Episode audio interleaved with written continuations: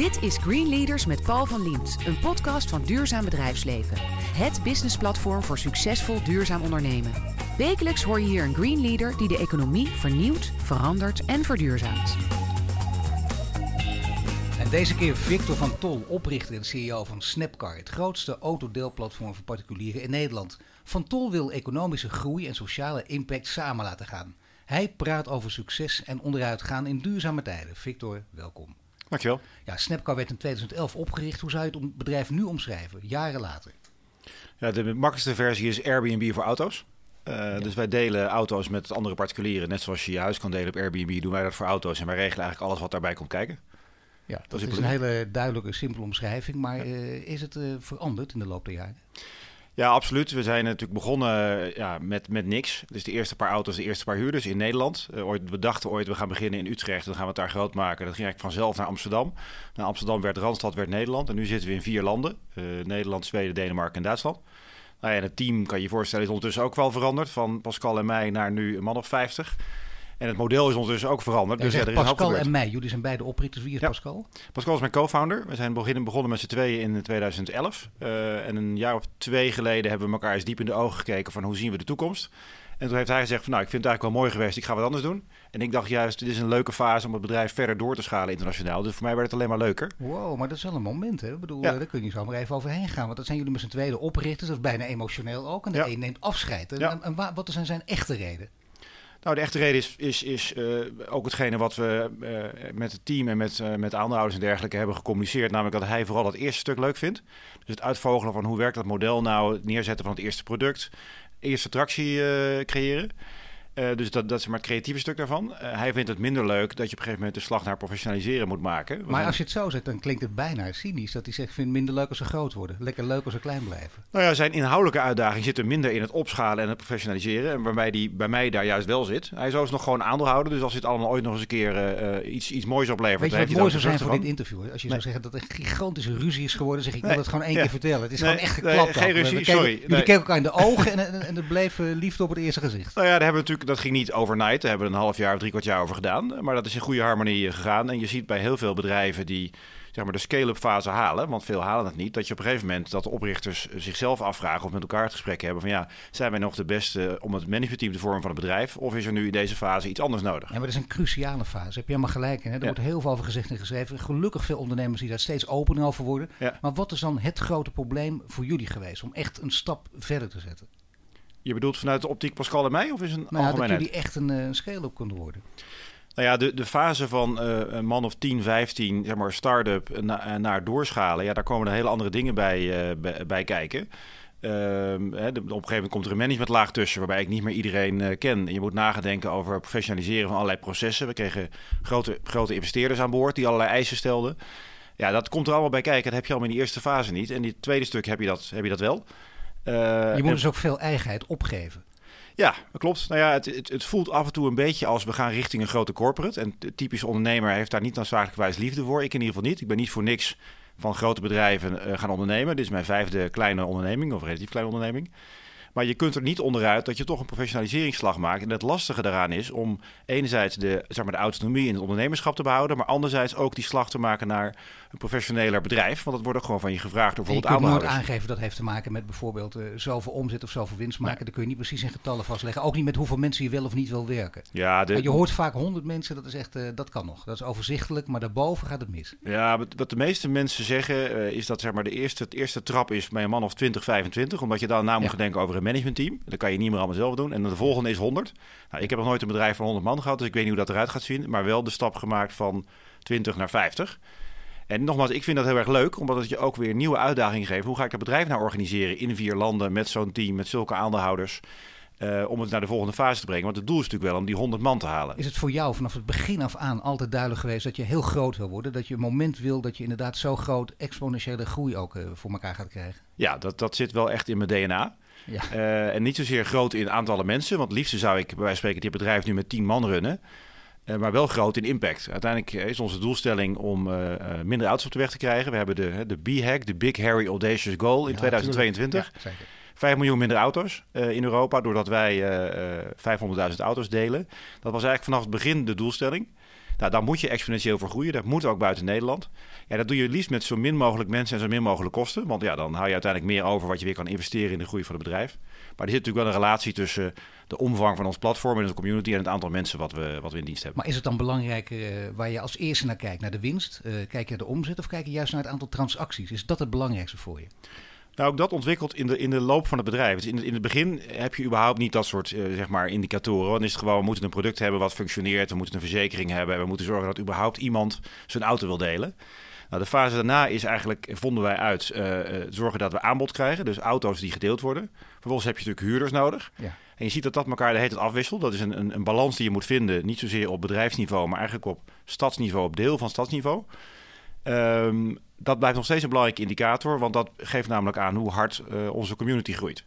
Nou, de volgende stap typisch gaat zijn omzet. Uh, dat is de fase waar we nu in gaan. Dat het ook belangrijk wordt hoeveel omzet we draaien. En daarna komt een keer het moment dat we winst moeten gaan draaien. Maar daar zijn we eigenlijk nog helemaal niet mee bezig. Het gaat er vooral nu om community heel hard groeien. Zorgen dat mensen steeds actiever worden. Dus ouders en uh, auto-eigenaren en huurders steeds meer de dienst gaan gebruiken. En natuurlijk onze omzet in de gaten houden.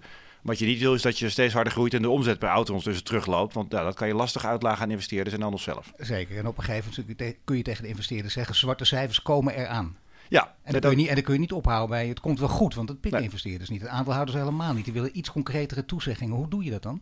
Nou, wat je, wat je, de fase waar we nu in zitten is dat we op, op uh, maar de Amsterdam Randstad niveau maken we winst. Dus draai, draagt, uh, zeg maar de, dragen we meer omzet bij dan de daadwerkelijke kosten voor die regio. Dus als we alleen dat zouden hebben, dan zouden we een winstgevend bedrijf kunnen zijn. Maar wacht even, het is wel belangrijk om te weten hoe dat gegaan is. Hè? Waarom is dat gelukt in Amsterdam en omgeving? Nou ja, dat is een bepaalde groei natuurlijk die we hebben doorgemaakt. Om, om te komen tot waar we nu zitten in aantallen auto's en in, en in members. Ja, bedoel, je een groei maak je door, maar dat gaat niet vanzelf natuurlijk. Nee, dat klopt. Dat is, uh, dus uh, ja, tenminste, ik neem niet dat God zegen eroverheen gegaan is en dat vanzelf is gelopen. Nee, dat is zeker niet vanzelf gegaan. Want dat, wat veel mensen natuurlijk van afstand, uh, als ze naar ons bedrijf kijken, ik noem het ook altijd heel simpel Airbnb voor auto's. En denkt iedereen, nou je zet een website neer, zet er wat auto's op, wat huurders, je regelt nog even een verzekering. Iedereen kan het. Zet je Google aan en dan hobbelt het verder wel. Goed idee, maar ik kan het ook doen dus. Maar nee, de, de nee. praktijk is, het is nee. gewoon een heel lastig wisselmodel. Althans, ik ken je ondernemersvaardigheden bepaald, dus ik, no ik nodig je uit om dat te doen. maar het is in ieder geval ingewikkelder dan het lijkt. Ja. Um, dus sowieso de hele, zeg maar, de hele opzet van de service is ingewikkelder. Want het is niet alleen maar een website, maar er komt ook verzekering bij. Je moet zorgen dat als er bekeuringen zijn, dat het geregeld wordt. Betaling. Uh, je moet zorgen dat je huurders heel goed checkt. Want je wilt natuurlijk dat mensen betrouwbaar zijn. Dus er komt heel veel bij kijken. En dan heb je eigenlijk alleen nog maar de basis. Vervolgens moet je zorgen dat mensen ons weten te vinden. Want we hebben natuurlijk niet de naamsbekendheid van een groot bedrijf. Nou, voor een deel gaat dat door organisch. Dus mensen vertellen elkaar het verhaal. Uh, en voor een deel moeten we dat doen door marketing. En dat kost gewoon even om een bepaalde schaalgrootte te hebben. Omdat we dat de, ja, het probleem of de uitdaging, als je het positief formuleert, hebben van je hebt auto's nodig en huurders. Maar wat heb je tegen de aandeelhouders gezegd van uh, geef ons tien jaar? Nou, het, het, grappige is ook dat aandeelhouders ontwikkelen zich ook over de tijd. We zijn natuurlijk ooit zelf begonnen. Pascal en ik hebben onze spaarpot omgekeerd. Vervolgens hebben we uh, twee succesvolle crowdfunding campagnes gedaan. Daarna hebben we onze eerste aandeelhouder Autopink, een Nederlands mobiliteitsbedrijf, binnengehaald. Ondertussen hebben we ook Europcar, het, het autoverhuurbedrijf, als aandeelhouder. Dus in elke fase van het bedrijf krijg je ook een ander type aandeelhouders. Europcar? Europcar is Frans, maar het is een internationaal bedrijf, maar zitten in Parijs. En, en die groei moet, hè, voor de duidelijkheid voor mensen die dat niet weten. Maar echt, als je echt groot wil groeien, overnames, dat ja. je kunt niet zonder. Nou ja, het kan wel. We hadden ook kunnen zeggen op een moment in de ontwikkeling van het bedrijf... we gaan gewoon consolideren in Nederland. Dus we blijven hier. Dan hebben we geen 50 man nodig, maar 10 man. Dan gaan we op een gegeven moment winst maken en dat is het dan. Alleen, ja, dat is voor, voor mij niet de reden dat ik uh, elke ochtend mijn bed uitkom en de werkweken draai die ik draai. Want ik wil namelijk die B-hack in 2022 halen. En dat kan niet in Nederland. Dat, daar is het land gewoon niet groot genoeg voor. En dan gaat het model te langzaam voor. Door, hè, door die uitdaging van auto's en, en huurders die je nodig hebt. Dus je moet buiten Nederland. Uh, nou ja, dat betekent vervolgens dat je investeringen moet doen, want dat, ja, we draaien nog geen winst. Dat betekent dus dat je steeds aandeelhouders binnen moet halen, of de huidige aandeelhouders moeten bijfinancieren. En je zegt steeds, je zit in vier landen, dat klopt ja. ook. Je zit ja. in Nederland, in Duitsland, in Zweden ja, en, en in Denemarken. Denemarken. Ja, klopt. Ja, ik zou bijna zeggen de voor de hand liggende hand, landen, dat landen die enigszins op Nederland lijken, of niet? Ja, de, hoe, dat, hoe dat ontstaan is, is, is, is een, beetje strategie en een beetje mazzel. Want zo gaan die dingen in ieder geval in mijn uh, ondernemersbestaan. Uh, we zijn eigenlijk heel, heel vroeg zijn we al naar Duitsland gegaan. Ik, als ik me goed herinner in 2013. Dat was eigenlijk veel te vroeg, want we hadden het product nog niet helemaal af. Maar we dachten in onze oneindige ambitie, we willen naar die B-hack. Dus Duitsland lekker groot, let's go. We hadden nog geen, goede, geen grote aandeelhouders, dus dat was eigenlijk een, een, een setup voor failure. En dat is dus ook misgegaan. Dus een jaar daarna hebben we Duitsland weer uitgezet. Ja. En toen hebben we op een gegeven moment gedacht, ja, we willen wel internationaal, we moeten internationaal. Laten we nou een klein land nemen, wat inderdaad een beetje lijkt op Nederland, waarvan we ook weten dat dat qua autodeelmentaliteit lijkt op Nederland. Daar gaan kijken of het lukt. En bij voorkeur door een overname, zodat we niet vanaf nul moeten beginnen. Nou, dat hebben we toen in Denemarken gedaan, hebben een klein bedrijf overgenomen, daarna in Zweden. Daar hebben we eigenlijk twee jaar over gedaan. Dus dat is best lang om uit te vogelen hoe werkt dat nou? Het internationaal uit te rollen van maar überhaupt een bedrijf. In dit geval specifiek een autodeelbedrijf. En wat is er nou anders in Zweden en Denemarken dan in Nederland? En toen we dat hadden gedaan en dat onder controle hadden, hebben we een overname in Duitsland gedaan. En dat zijn we nu aan het opschalen. En het mooie van Duitsland is natuurlijk dat het acht grootstedelijke gebieden à la de Randstad heeft. Versus één, want Nederland heeft er maar één. En ja, Denemarken is de facto Kopenhagen. Ja, want die gebieden moeten aan een aantal factoren voldoen. Dat is heel erg belangrijk. Hè? Dat hebben jullie allemaal uitgezocht. En denk je, sommige gebieden vallen dus ook af. Wat, wat zijn de belangrijkste redenen, factoren om in te gaan investeren? Nou ja, het begint met moet een bepaalde omvang hebben. Dus uh, Lutjebroek is nou niet direct uh, de regio waar we ons op zouden richten. Dus het moet zeg maar 250.000 minimaal, maar eigenlijk meer dan 500.000 inwoners hebben. Nou, dan heb je al één ding te pakken. Dan heb je er iets van 40 regio's in Europa over.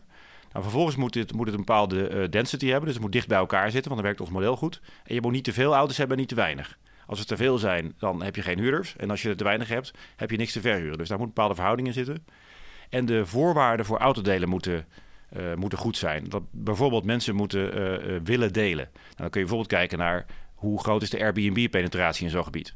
Maar een ander is, je moet het ook kunnen verzekeren. Dus je kunt je voorstellen, bijvoorbeeld in Turkije of in Zuid-Europa, valt het nog niet mee om autodelen te verzekeren. Nou, maar zelfs hier niet, hè? Toch vaak gezeik mee. Ik bedoel, dat is vervelend. Hè? Dan ben je met een bedrijf bezig, ben je zwaar positief ingesteld en dan komen dat soort berichtjes altijd weer naar buiten. Maar het is ook wel een lastig iets, of heb je dat nu onder controle? Nou, die verzekering is nu in Nederland onder controle. Uh, we hebben daar, dat was in het begin ook een van de grote uitdagingen om dat een verzekeraar zo te krijgen. Hè? Dat je meteen een, zo'n auto hebt en dat je meteen dan ook denkt, oh, er gebeurt opeens wat met die auto. Net meteen in dat eerste afspraakje. Nou ja, je, je een auto-eigenaar vonden we al vrij snel uit, gaat zijn auto niet delen als er geen verzekering is. Want je wil niet dat je eigen no-claim wordt geraakt, dus dat, dat moet gewoon. Dus als je dat niet kan regelen in een, in een land, dan kun je gewoon onze service niet lanceren. Nou, er zijn wat landen in Europa waar dat nu nog niet kan.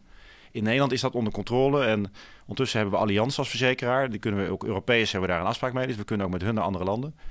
Uh, en daar zijn gewoon gezonde cijfers als het gaat om nou ja, wat zij aan premies binnenkrijgen en wat er aan schades ontstaan. Want er ontstaat natuurlijk schades, want autorijden, er gaat af en toe wat mis. Maar het, is al heel knap dat je dat onder controle krijgt. Ook knap dat je groeit en bovendien dat je volhoudt. Vind ik sowieso bij de meeste ondernemers. Hè, die natuurlijk constant horen van, waar ben je begonnen man, waarom? Maar je hebt het zelf natuurlijk ook. Je moet er allerlei pijn heen. Je gaat niet zomaar. Heb jij nooit gedacht, jezus man, waar ben ik in godsnaam mee begonnen? Ik denk dat vrij regelmatig, nog steeds. Uh, maar dat hoort een beetje bij... Uh, nou, dan kijk je toch nog fris uit je ogen. Voor, ja, dank, dankjewel. dankjewel. ja. Nou ja, dat is, ik, ik neem, gebruik als de metafoor dat ondernemen is uh, uit, uit, een vliegtuig springen... terwijl je ondertussen de, de parachute in elkaar aan de schroeven bent. Ah, heerlijk. Dat is een quote van Reed Hoffman van LinkedIn. En zo voelt het ook dat je gewoon permanent onder druk staat... en de hele tijd moet omgaan met andere uitdagingen... en steeds weer een oplossing moet vinden voor een nieuw probleem. En dat was ooit verzekering, dat is nu geen probleem meer. En nu is het probleem bijvoorbeeld, ja, hoe vind je de juiste mensen? Of hoe vind je de juiste investeerders? Of hoe zorg je ervoor dat je omgaat met nieuwe concurrentie? Maar je ligt af en toe je bed echt naar plafond te turen en te denken van, wat ben ik al begonnen? Ik had het gewoon niet moeten doen. Nou, ik slaap redelijk goed. Dat is het uh, goede nieuws. Ik lig er niet wakker van. Maar er zijn natuurlijk wel dagen dat je denkt van, nou, het zou wel fijn zijn als het ietsjes makkelijker zou gaan. Iets meer vanzelf. Maar het zit wel in mijn DNA dat ik dan een dag last van heb en de volgende dag denk, nou gaan we het probleem tackelen. Ja, maar je hebt hiervoor vijf bedrijven gehad. En, ja. en, en met deze ben je volgens mij het langste bezig. Ja, klopt. Ja. Hoe komt het dat, dat dit echt, uh, dat, dat je hier de grootste kans in ziet? Nou, die, die, die vorige bedrijven, dat, dat, zijn verschillende type bedrijven. Maar de, de rode draad daarin is dat ze geen van alle mij echt uh, uh, nou, het gevoel gaven dat ik iets aan het bijdragen was aan deze wereld. Zonder dat ik nou uh, alleen maar wegens zeg maar, duurzaamheid en sustainability overwegingen Snapcar ben gestart. Maar ik vind het wel heel fijn dat ik een bedrijf aan het bouwen ben samen met mijn team. Want enerzijds uh, gewoon een mooi bedrijf is en een cool concept. Wat uiteindelijk hopelijk ook eens een keer iets op gaat leveren. Want we maken nog geen winst, maar dat gaat een keer gebeuren. Maar anderzijds, en die dingen gaan echt hand in hand. Dragen we bij in sociale zin, in duurzaamheidszin. En dat gold voor mijn vorige bedrijven niet. Dat geldt hier wel. Ja, en het andere is, het gaat ook gewoon goed. Dus ja, waarom zou je ermee stoppen als het goed gaat? Ik wil gewoon doorgroeien richting die 2022. Je hoort Victor van Tol van Snapcar. En zometeen praten we verder over zijn werkwijze als CEO en hoe de ontdekking van een tumor die werkwijze beïnvloedde. Bij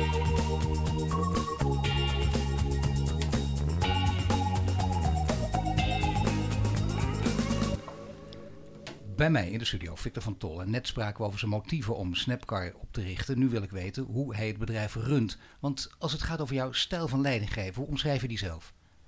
Op basis van wat je om je heen hoort dan ja. natuurlijk.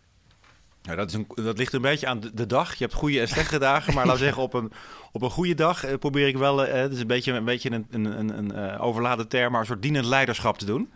Uh, ik probeer niet als een soort dictator bovenop de bok te zitten en iedereen te vertellen wat ze moeten, wat zit ze moeten wel doen. je karakter om dat normaal gesproken wel te doen of niet? Ja, dat zit zeker in mijn, in mijn DNA. Oh, dat maar, dacht ik al een beetje. Ja, je klopt. bent niet, niet die, die, die zegt van, uh, van jongens van een hele lieve jongen die, die heel meegaand is. Nee, ik weet redelijk Zo goed moet wat het ik, en die kant op. Ik, Ik weet bepaal. redelijk goed wat ik wil. Uh, maar ik heb ook wel uitgevonden in de afgelopen, ja, met name twee, drie jaar, dat dat niet, op een gegeven moment niet meer werkt.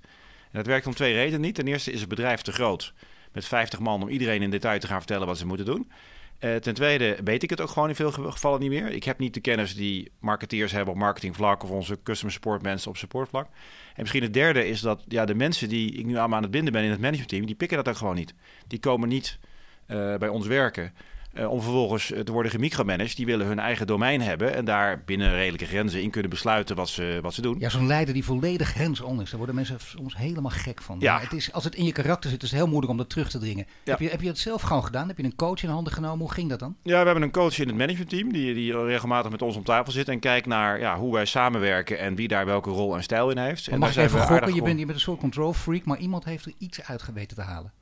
Nou ja, op, op, eh, mensen hebben aangegeven, mijn collega's in het managementteam, maar ook die coach heeft aangegeven dat we allemaal onze kracht hebben. En dat eh, mijn kracht zit in duidelijk de richting aangeven. Maar dat betekent niet dat ik op alle dossiers op microniveau het allemaal moet gaan lopen uitvogelen.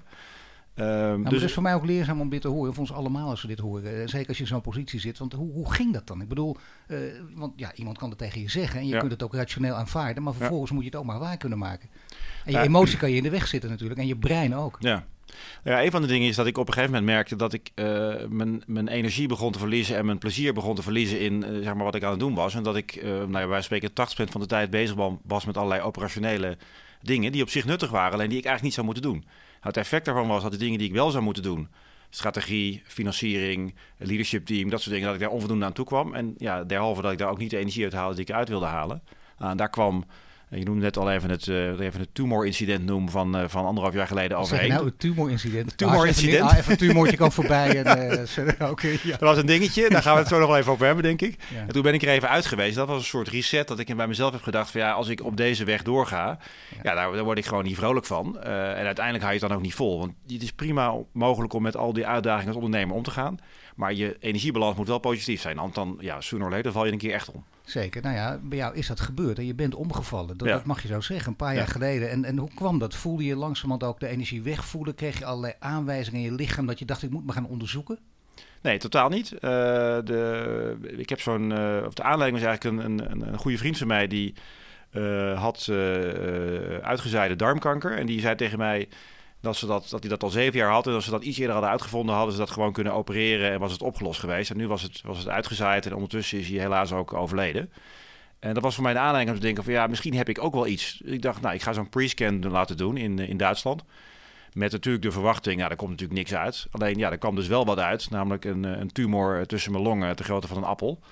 En die moest eruit. En je Eh, voelde niets. Je nee. had echt niet. Dit vind- is echt gewoon bijna eng, hè? Weet nou ja, je, dat- dat, er eh, zitten geen zenuwen daar zonder, nou, ik ben geen arts, maar er zitten geen zenuwen daar. Dus je kan het ook niet voelen totdat het ding zo groot wordt dat hij tegen je hart drukt of, eh, of je luchtpijp. Maar er zat dus een behoorlijk ding waar ik niks van voelde, maar wat, ik kan je vertellen, vrij duidelijk zichtbaar was op de scan. Dus ik schrok me maar aan- helemaal... Aan de eh, buitenkant niks. Aan de buitenkant dus geen enkele uitwendige aanwijzing. nee, nul. Maar-. En dan ga je, gebeurde dus dit. Dan schrik je inderdaad kapot natuurlijk als zoiets gebeurt. En, en wat is dan de eerste boodschap? Die je krijgt van de artsen bedoel Ja. je? Nou, die zeiden dat ding dat hoort er niet. We weten niet hoe lang die er al zit. Maar één ding is zeker, hij moet eruit. Eh, ze zeiden wel, het ziet eruit alsof het goed aardig is. Maar dat weten we pas als we het ding eruit eh, halen.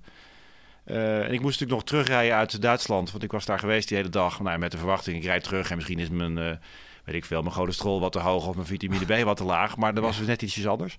Ja, en dan ga je de medische molen in, in Nederland. Dan gaan ze vervolgscans doen. En eigenlijk was de constatering hetzelfde als wat die arts in Duitsland had gezegd. Het moet eruit, niet volgende week, maar wel binnen een paar maanden. Nou, is als je dat niet zou doen, als je dat niet zou doen, dan zou je overlijden. Zo erg was de boodschap. Nee, dat wisten ze niet, want ze wisten niet of het een goedaardig of kwaadaardig iets was. Ze wisten wel dat als het ding ja, verder gaat groeien, op een gegeven moment dan heb je er, wel- krijg je er wel last van, zeg maar, als hij tegen je hart gaat drukken of zo. En als het natuurlijk een kwaadaardig iets is, gaat het uitzaaien, ja, dan ben je, nou ja, even plat gezegd, de lul. Ja. En gezien het verhaal van die vriend van mij, dacht ik, eh, dat wil ik liever niet meemaken. Eh, dus ik heb wel er vaart achter gezet om die operatie eh, te doen. Eh, waarvan ik in eerste instantie dacht, nou ja, eh, als ondernemer ben ik altijd vrij opportunistisch en zie ik dingen positief in. Het zal allemaal wel loslopen, ze halen dat ding eruit en dan ga ik een, week daarna weer aan de slag. Maar dat liep ook ietsjes anders. Maar hoe dan?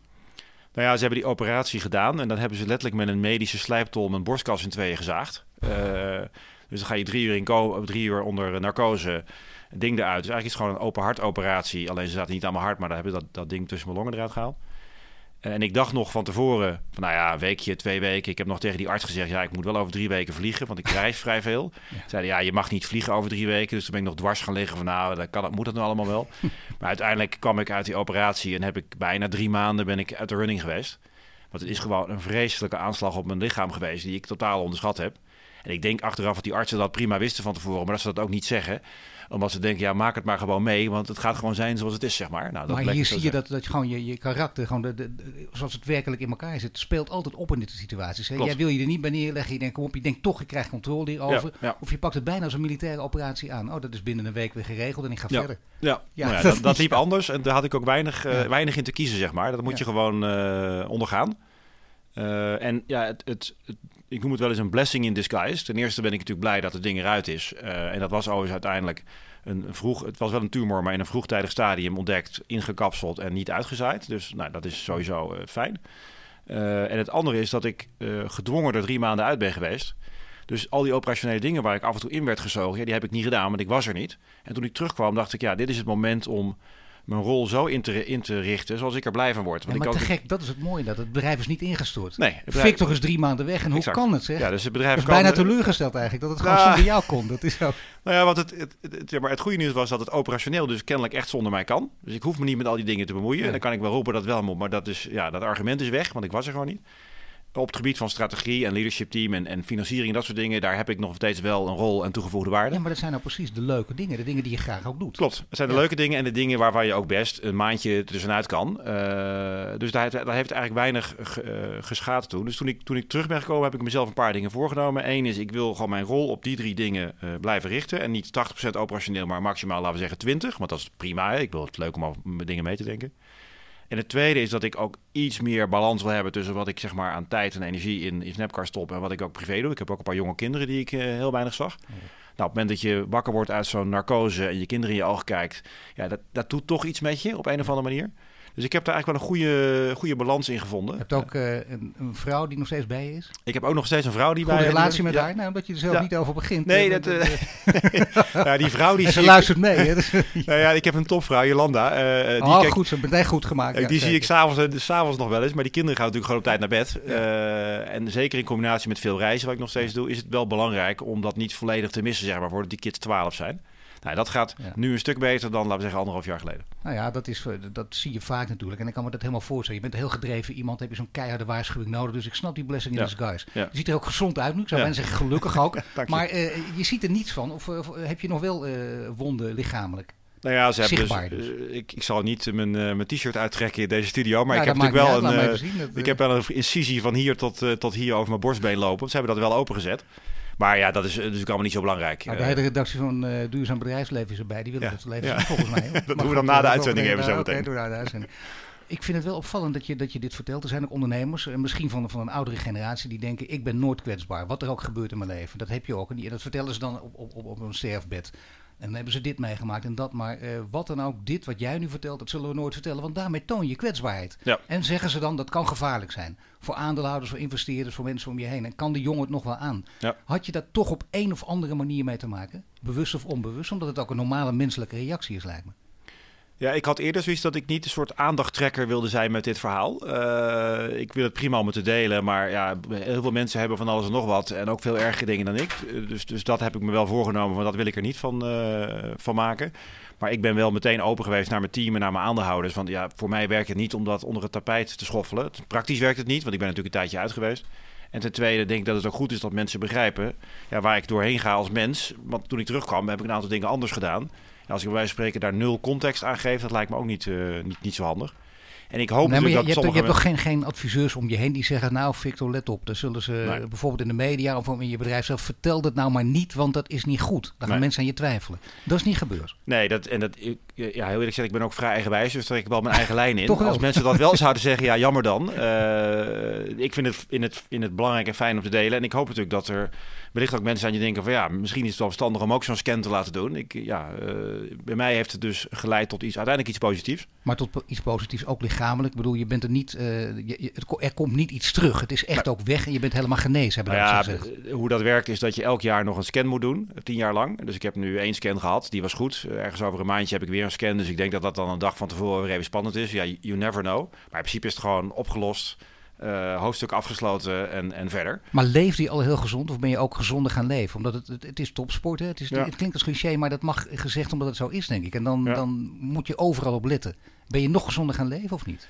Ja, ik leefde al eigenlijk behoorlijk gezond. Dus vandaar ook dat ik niet de uh, relatie zie tussen uh, nou ja, mijn, mijn werkritme of, of hoe ik leef en sport met die tumor. Dat is gewoon dikke pech, zeg maar. Maar nog steeds sport ik wel bijna ja, vijf, zes dagen in de week. want ik heb namelijk uitgevonden, ook ongeveer twee jaar geleden, dat dat de manier is voor mij in ieder geval om om te gaan met toch behoorlijke hoeveelheid werkdruk die er op me staat. Dus ik probeer elke dag sporten, hardlopen, gym. Uh, en als het echt niet werkt, doe ik zo'n 7-minute workout. Duurt maar 7 minuten, maar dat kun je altijd ergens op een dag doen. Ja.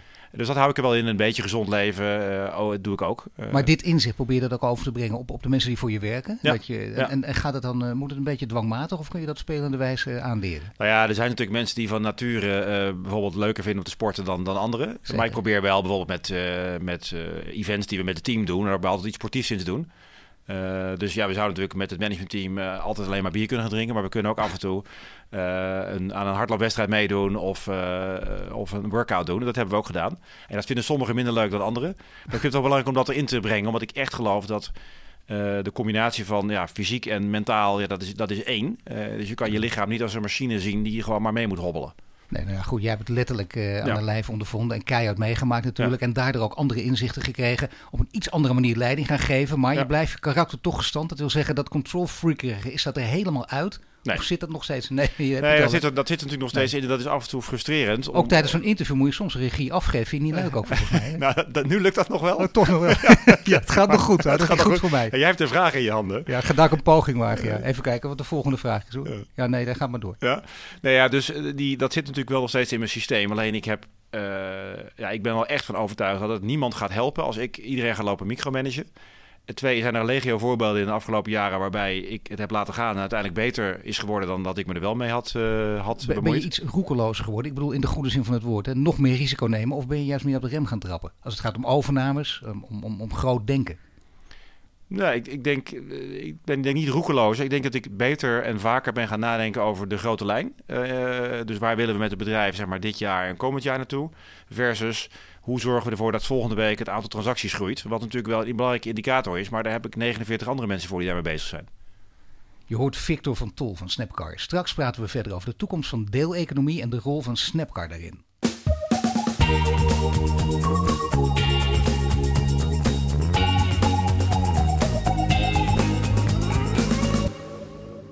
Bij mij in de studio, Victor van Tol. Net spraken we over de manier waarop je Snapcar runt. Nu praten we verder over de toekomst van het bedrijf.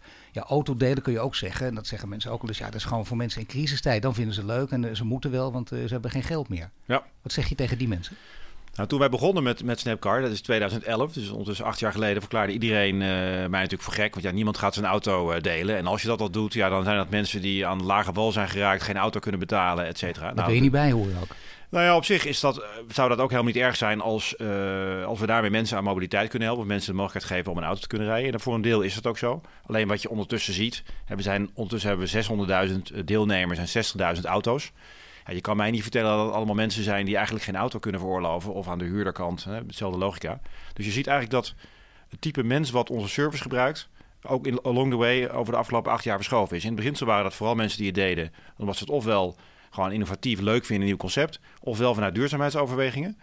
En ondertussen zie je dat het meer mainstream begint te worden. Maar dat is heel mooi. Zo'n kleine club voorlopers heb je nodig. En mainstream, dat wil je natuurlijk. Massa is kassa, natuurlijk ook uiteindelijk in dit geval.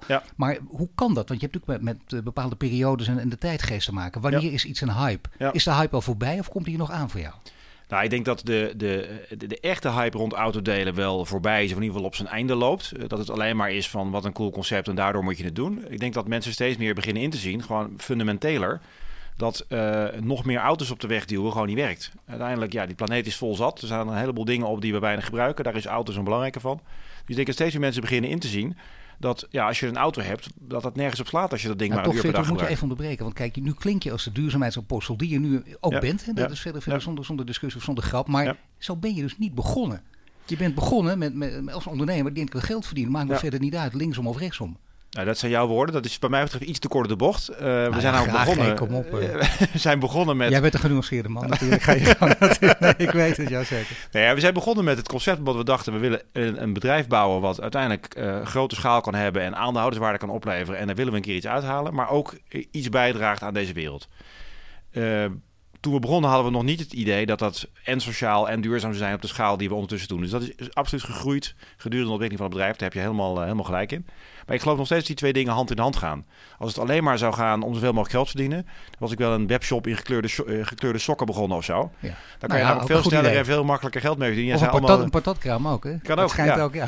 dus ja, die twee dingen blijven voor mij belangrijk om, eh, om, om te doen wat ik, eh, wat ik doe. Nou, maar het is nu steeds belangrijker voor je en steeds interessanter. Dat begrijp ik ook. Het maakt het werk ook natuurlijk stukken leuker. Ja. Je hebt een daarnaast, naast het geld verdienen, nog een groter doel. En het aardige is wat mij betreft dat het voor mij niet hoeft dat iedereen meedoet vanuit duurzaamheidsoverwegingen. Dus ik vind het uitstekend als mensen hun auto delen omdat ze gewoon een deel van hun autokosten willen terugverdienen. Of omdat ze het leuk vinden om de buurman te helpen. Het effect is, of ze het nou willen of niet, dat we slimmer omgaan met die auto's. En hetzelfde aan de huurderkant. Als mensen bij ons auto's huren omdat we nu eenmaal 40% goedkoper zijn dan de Greenwheels-achtige van deze wereld. Prima, het effect is dat we slimmer met die auto's omgaan. Dus uiteindelijk ook een betere planeet achterlaten. Oké, maar als ik een grafiekje maak. hè, We Ja. hadden het net over de hype. Hè? Ja. Waar zit het eigenlijk dan? Is, is de hype dus voorbij of komt de hype er nog aan? En wat is het grafiekje? Welke wat staat er op de as? Nou ja, dat je, je, begint, je begint laag. Je begint Ja. laag. Je gaat, je gaat opeens komt, gaat die omhoog. Dan schiet die omhoog. En, en dat punt dat je omhoog schiet, dat komt eraan. Of je net is alweer voorbij. Nou ja, wij groeien met, met ongeveer 100% per jaar in auto's en in, eh, en in huurders. En nog steeds. Eh, dus dat grafiekje is nog steeds exponentieel. En er is wat mij geen reden dat die gaat stoppen. Wat je ziet is dat het type mensen die meedoet verandert. Dus die groei in auto's en members blijft doorgaan. En je ziet dat mensen steeds actiever worden. Dus mensen gaan steeds meer autodelen zien als een manier om je dagelijkse mobiliteit in te vullen. En dat is cruciaal, want dat betekent namelijk dat wij niet meer eh, dat niet een auto eh één of twee keer per jaar wordt, wordt verhuurd of een huurder af en toe een auto bij ons huurt, maar dat regelmatig doet. Dus dan gaan de, met een, een slecht Nederlandse term, de economics van ons model veel beter werken, Ja. waardoor we eh, meer impact maken. Nou is het wel belangrijk om te weten wat je concurrenten zijn. Eh, laten we zeggen, er zijn, het is nog een wereld te winnen, zeg je ook. Hè? Niet iedereen weet eh, wat Snapcar is. Dus Klopt. je moet je onderscheiden van anderen. Ja. Wat, waarmee onderscheid je van bijvoorbeeld eh, Car2Go of Ja. Greenwheels? Nou, de- mensen die nu eh, eh, onze service gebruiken, die gebruiken het vaak voor een dag of langer. En Car2Go is typisch voor een kwartiertje of een uurtje in, in, in Amsterdam of in, een- in, een grote stad. Dus eigenlijk is dat een andere use case. Dus we zijn eigenlijk geen concurrent van Car2Go. We zijn wel een concurrent van Greenwheels. En het verschil tussen Greenwheels en, en, en ons is vanuit de gebruiker gezien... is dat Greenwheels heeft één of een paar type auto's die op vaste plekken staan. Vooral in de grote steden. Wij staan natuurlijk op veel meer plekken. We hebben veel meer verschillende type auto's. Dus dat is een voordeel van Snapcard van Greenwheels. Het voordeel dat Greenwheels heeft dat alle auto's technologie in die auto's hebben. Dus je kan ze allemaal openmaken met een app en de sleutel eruit halen. Dus dat zijn wij ook aan het uitrollen nu in onze auto's. En wij zullen altijd het voordeel hebben dat we veel flexibeler zijn dan een, nou ja, een bedrijf als Greenwheels en zijn nog, nog anderen. Want wij bezitten die auto's niet. Dus als Greenwheels wil groeien, moeten ze parkeerplaatsen regelen, auto's kopen, financieren van alles en nog wat. Hebben wij allemaal niet. Maar je bezit ze nog niet of je wil misschien toch een aantal auto's voor de zekerheid gaan kopen. Nou, ik denk dat wij nooit auto's zullen kopen. Want de, de verhouding huurders-verhuurders, Ja. hoe, hoe ligt die? die ligt, ligt die precies 50-50? kan me bijna niet voorstellen. Nee, die ligt 1 op 10 ongeveer. hè. Ja. Ik noem net al de cijfers 600.000 huurders, 60.000 auto's. Het verschilt een beetje van gebied tot gebied, maar dat is, dat is ongeveer de en verhouding. dat is het altijd geweest, van begin tot eind? Ja, dat is grappig. Dat is vrijwel constant. Dat vind ik Eh, echt gek. Ja, nou ja dat, dat, dat komt kennelijk omdat er een soort evenwicht ontstaat in, in, in een wijk. Want uiteindelijk is dit een spel wat zich afspeelt in wijken van steden. eh, tussen huurders en verhuurders. Het heeft te maken met hoe vaak wil iemand zijn auto huren en hoe vaak wil iemand huren. Wat ik verwacht is dat dat, dat, dat gaat veranderen. Je ziet namelijk al bij die, eh, bij die auto's waar we nu die technologie in hebben zitten, dat die veel vaker worden verhuurd. Dus dan kun je veel meer transacties op één auto doen dan dat je dat kon zonder technologie. Technologie is dus het kastje voor het gemak eventjes voor mij. En ik, ik, ik pak zo'n auto en Ja. ik, eh, ik hoef niet eh, met, de- met de vorige eigenaar bijvoorbeeld of de eigenaar van de auto te gaan praten. Klopt. En zeg, god wat leuk dat jij dit ook doet en dan ben je weer een kwartier verder. Wat heel leuk kan zijn, maar als Ja. je haast hebt niet natuurlijk. Exact. Dus daarmee.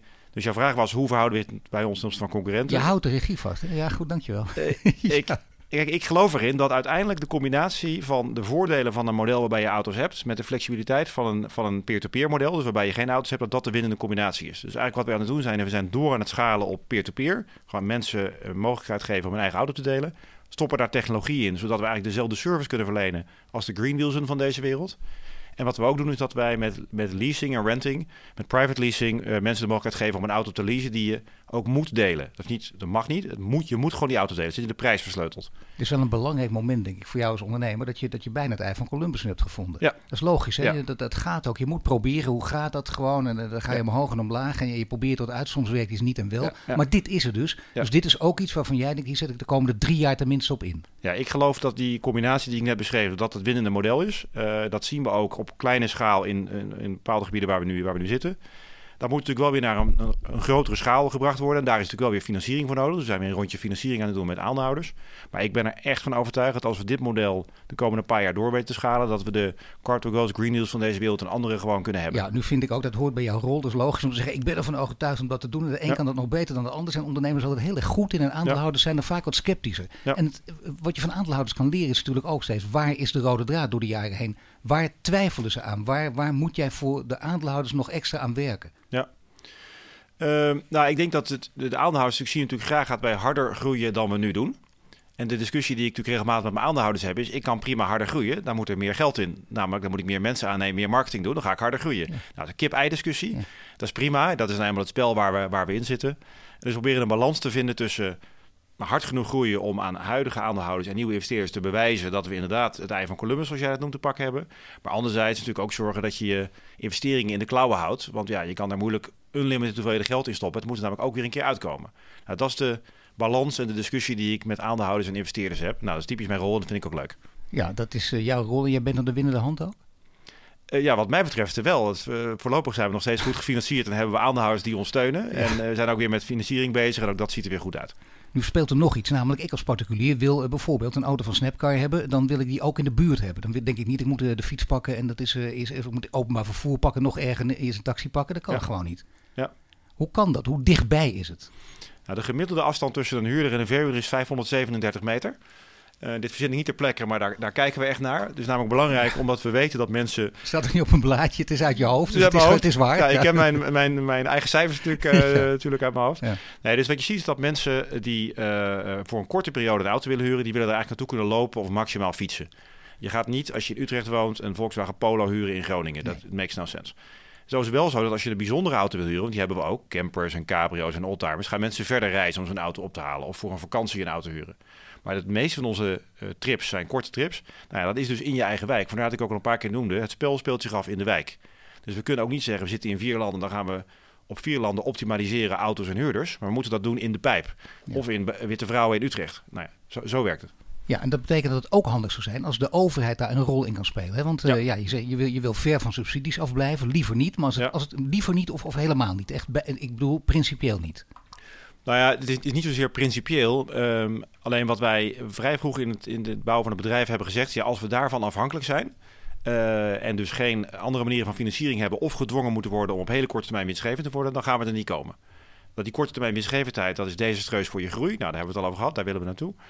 En het ophalen van subsidies, nou in beginsel had dat wellicht gekund, maar dat gaat om relatief kleine bedragen die extreem veel moeite en tijd kosten om voor elkaar te krijgen. Dus eigenlijk hebben we tegen elkaar gezegd, we gaan het zonder subsidies doen. En als de overheid ons kan helpen op andere manieren, graag. Maar ook daar gaan we niet ons geld op, op Maar ik zou wel iets weten. Bijvoorbeeld de gemeente zou jullie kunnen faciliteren door bijvoorbeeld standplaatsen te maken waar je ja. auto's kunnen staan. Ik, he, zoiets, dat zou kunnen. Is, is dat mogelijk of ligt, ligt dat in het, in het verschiet? Ja, dat ligt nu, dat begint in het verschiet te komen, zou ik haar zeggen. Het is natuurlijk zo dat gemeentes, een aantal gemeentes in Nederland nu al uh, autodeel parkeerplaatsen uh, uh, nou ja, weggeven of in ieder geval ter beschikbaar stellen. Dat deden ze tot, tot niet al te lang geleden alleen maar voor ja, wat wij noemen asset-based modellen. Dus bedrijven die auto's hebben, dus Green Deals bijvoorbeeld. En niet voor peer-to-peer modellen zoals wij dat zijn. Nou, zo langzamerhand begint de overheid in te zien dat ook peer-to-peer autodelen gewoon een serieuze en wat mij betreft een betere manier is om invulling te geven aan autodelen. Je hebt bijvoorbeeld de Green Deal waarbij ze 100.000 auto's gedeeld willen hebben. Ja, als je dat met een, een, traditioneel model moet doen waarbij je auto's moet kopen, ben je wel even bezig. Als je 100.000 particulieren moet hebben die hun auto uh, uh, willen delen, gaat het een stuk sneller. Nou, dan heb je volgens parkeerplaatsen voor nodig. Uh, dus dat begint nu te komen, maar dat duurt allemaal wel ongelooflijk lang. Ja, ja daar weer, klinkt frustratie ja, nee, ja, maar dat mag ook eventjes. Ja. Nou, graag zelfs ja. ook ongelooflijk lang. Dat is precies die ambtelijke molens die veel te langzaam malen. In deze tijd wel raar eigenlijk. Hè? Er komen steeds meer ondernemers. Ja. We zien ook de, de, de rol van ondernemers wordt steeds belangrijker. Wat kun je tegen die gemeente zeggen? Wat moet er sneller? Ambtenaren moeten niet zitten suffen of uh, wil je ze niet tegen de haar instrijken? Nou, ik, heb, ik, heb, ja, ik zeg en toe, life is not a popularity contest. Dus het maakt me niet zoveel uit om daar uh, niet, niet, uh, geen vrienden te maken. En kijk, nee. wat, wat, het is wel zo dat de overheid ons ook niet tegenwerkt. Dus laat ik ook een positief iets noemen. Ze hadden ook allerlei dingen kunnen verzinnen om, en dat gebeurt in sommige landen, om autodelen lastiger te maken. Dus Waar dat doen ze niet. Uh, nou, bijvoorbeeld in Duitsland zijn er, is er allerlei regelgeving rondom auto verhuren. En daar hebben ze besloten dat autodeelbedrijven ook onder autoverhuur vallen. En daarmee autoverhuurlicenties moeten hebben. Nou, dat helpt natuurlijk niet, om het voorzichtig uit te drukken. Ja. Dat hebben we in Duitsland opgelost, maar dat soort dingen, dat is echt vervelend. Ik, ik, ik, wat mij betreft hoeft de overheid niet uh, stapels met geld in, in, ons te investeren of alle subsidies te doen. Waar ze ons mee kunnen helpen is enerzijds denk ik om uh, autodelen te promoten. Want dat marketing is relatief dure liefhebberij voor, voor ons en andere, andere deelbedrijven. Dus op het moment dat ze dat meenemen in, in hun uh, uitingen naar buiten als ja, wij geloven ook in de deeleconomie en dus ook in autodelen, dat helpt. En er zijn een aantal dingen die ze praktisch kunnen inregelen. Bijvoorbeeld die parkeervergunningen. Maar je Ja. kan je op landelijk niveau voorstellen dat maatregelen die gedaan zijn voor de stimulering van elektrische auto's, dat je die ook voor autodelen kan doen. Ja, je, je deelt je leaseauto, dan ga je een staf wel lager in de bijtelling, om als een voorbeeld te noemen. Nou, dat hebben we besproken tot op het niveau van, van Rutte toe. Letterlijk met hem persoonlijk over, over gehad. Dat vinden Maar ze je, allemaal mooie je bent in het torentje geweest. Nou, het was in het Katshuis, maar ja, we zijn daar geweest. Oh, Eh, hartstikke leuk. En daar is hij ook fan van en een aantal andere mensen om hem heen Heeft hij ook. zelf ook een deelauto of niet? Eh, hij, hij heeft een auto die hij zou kunnen delen. Ik heb hem natuurlijk uitgedaagd om dat te doen. Hij heeft een, een, een BMW 5-serie volgens mij, eh, zakelijk. En hij rijdt privé in een Saab Cabrio, Kijk. heeft hij mij verteld. Dus ik heb hem natuurlijk uitgedaagd om die te delen. Ja, Nou, is dat wat lastig als premier van Nederland? Ik kan me voorstellen dat er wat security dingetjes zijn daaromheen. ja dat u wel, ja. Maar goed, hij ondersteunde het concept. Eh, alleen, Ja. als het dan is, hè, put your money where your mouth is. Dus kom maar door. Ja, dat zit nu ergens in de molens in Den Haag. En ja, ik ben echt blij dat ik niet eh, op een gegeven moment gedacht heb... dat ik daar de toekomst van het bedrijf van af laat hangen. Misschien gaat het gebeuren, dit is fantastisch. Maar voor mij is het cherry on the cake. En de rest doen we volgens nog maar eventjes zelf. Ja, nooit eh, heel je leven inderdaad van politiek laten afhangen. Dat is wel een hele belangrijke levensles. Maar die Ja. klimaattafel is ook politiek. En de Ja. klimaattafel heb je natuurlijk gevolgd. Komt een Ja. voorstel klimaatakkoord uit. Ja. Hoe kijk je daar naar? Hoe kijk je daarnaar? Nou ja, ik vind het natuurlijk super dat, dat eh, ons met z'n allen hard maken om die doelstellingen te halen. Daarbinnen zit ook een mobiliteitsdoelstelling. eh, een x aantal kiloton CO2 door mobiliteitsinnovaties, waaronder ook autodelen. Dus ik kijk daar op zich positief naar. Maar ook daarvoor geldt wel dat ik denk, nou ja, eerst moet het akkoord er maar komen. Dan moet dat Maar geconcretiseerd zoals het er worden. nu ligt, zoals het er nu ligt. Hè? Stel Ja. dat het er zo gaat Ja. komen. Dat kan bijna niet, maar toch. Is dat in je voordeel of in je nadeel? Dat is in mijn voordeel. Ja, dat is in mijn voordeel. Tegelijkertijd geldt, ja, voordat dat praktisch implicaties heeft waar wij iets aan gaan hebben, zijn we wel weer een tijdje verder. En dan heb ik het niet over een paar maanden, maar een paar jaar. Ja. Nou, jij zit eh, volledig nu door je werk. En eh, misschien ook wel privé in, het, eh, in, in, de, in de deelauto's. Maar Ja. privé dus. Heb je zelf een deelauto of lekker een auto voor jezelf? Nee, ik heb een deelauto. Ik ben, ben letterlijk hier naartoe gekomen met een, we hebben een mini, een private lease mini die je moet delen. Ja. Met zo'n kastje erin. Maar met Snapcar van Greenwheels. Eh, nee, met Snapcar. Oh, Gewoon toch? onze eigen auto. Wij hebben nee, ik, ik, ik heb niks tegen Greenwheels voor de goede orde. Maar ja, Want wie weet word je overgenomen binnenkort of niet? Is dat denkbaar? nou, dat we door Greenwheels worden overgenomen, die kans lijkt me niet zo groot. Nou ja, volgens nog is de strategie dat we gewoon, eh, dat wij met onze huidige aandeelhouders en de nieuwe aandeelhouder het bedrijf door willen laten groeien. Er kan een moment ontstaan dat het beter is om die doelstelling van 2020 te bereiken door te Mhm. consolideren met een ander bedrijf. Dus ik sluit dat niet maar wie uit. klopt er op de deur of wie heeft er al op de deur geklopt? Nou ja, het is, het, is, het is niet zo dat er eh, elke week vijf mensen op de deur staan te kloppen die ons willen kopen. Maar er zijn natuurlijk wel partijen die buitengewoon interesse hebben met ons samen te werken. Maar kun je een partij noemen die, die behoorlijk geïnteresseerd is geweest? Nou ja, autofabrikanten is een algemeenheid. Eh, die hebben natuurlijk een probleem. Het model van ik verkoop een auto aan een particulier eh, en die gaat daar zijn ding mee doen, dat is, staat behoorlijk onder druk. Die zien natuurlijk ook die verschuiving naar mobility as a service, waarbij je Ja. niet meer een auto afneemt, maar mobiliteit. Eh, de, de, de trend in automotive is case, connected, autonomous, eh, electric en sharing. Dat is dat S. Dus die vragen zich af, hoe moeten ze dat in godsnaam doen? En die hebben dan eerst de neiging om allemaal traditioneel te denken, ik heb een merk. Nee, noem even Volkswagen. Ja. Ga ik initiatief beginnen, ga ik auto delen. Komen tot de conclusie dat het toch ook nog best wel lastig is om daar de economics van te laten werken. En beginnen nu in te zien van, hé, hey, misschien is dat peer-to-peer toch ook wel serieus. En niet een of andere hype, maar daar moeten we iets mee. En dan zie je eigenlijk dat sommige partijen dat zelf gaan doen. En dan over het algemeen, excuus helemaal, vervolgens verneuken. Eh, en andere partijen denken, ja, dat, laten we dat stapje maar even overslaan. Laten we dat samen met partijen doen.